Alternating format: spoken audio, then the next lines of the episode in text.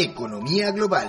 Al ritmo de la última tendencia del mundo de los negocios. Con Leslie Chaparro Ramírez.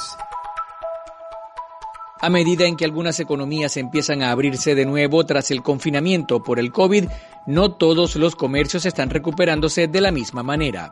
Las acciones de la firma de lujo Burberry cayeron alrededor del diez por ciento en una sola jornada la semana pasada, luego de que el grupo anunciara que las ventas permanecen por debajo del nivel que había en dos mil diecinueve, antes de la pandemia, lo que muestra que la compañía sigue detrás de sus pares en el sector. Se esperaba que la demanda de artículos de lujo repuntara nuevamente este año, por las expectativas de que los consumidores se animaran a recuperar el tiempo perdido tras haber pasado la mayor parte de dos mil veinte encerrados en casa.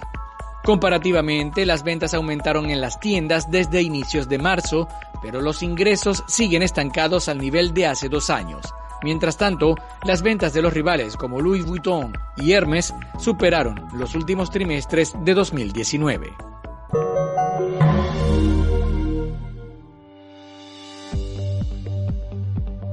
Y del otro lado del mundo, la gigante china Alibaba desveló otro duro golpe en su último informe trimestral de ganancias tras registrar una pérdida neta de quinientos ochenta y dos millones de dólares, la primera desde el año dos mil doce, después de que la firma pagara una multa de dos mil ochocientos millones por comportamiento monopolístico que le impuso Pekín. Las acciones de la empresa en los Estados Unidos cayeron un seis por ciento ese día y ya ha perdido el treinta y cinco por ciento de su valor desde el pico marcado en octubre pasado. La compañía anunció que tiene la intención de volver a concentrarse en su negocio medular, volcando todas las ganancias en desarrollo de tecnología y en áreas muy controvertidas, como el llamado comercio comunitario. Esto es todo por ahora en esta edición de Economía Global.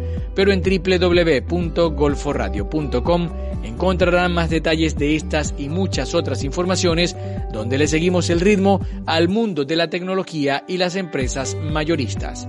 Soy Leslie Chaparro Ramírez y les deseo a todos una muy feliz jornada.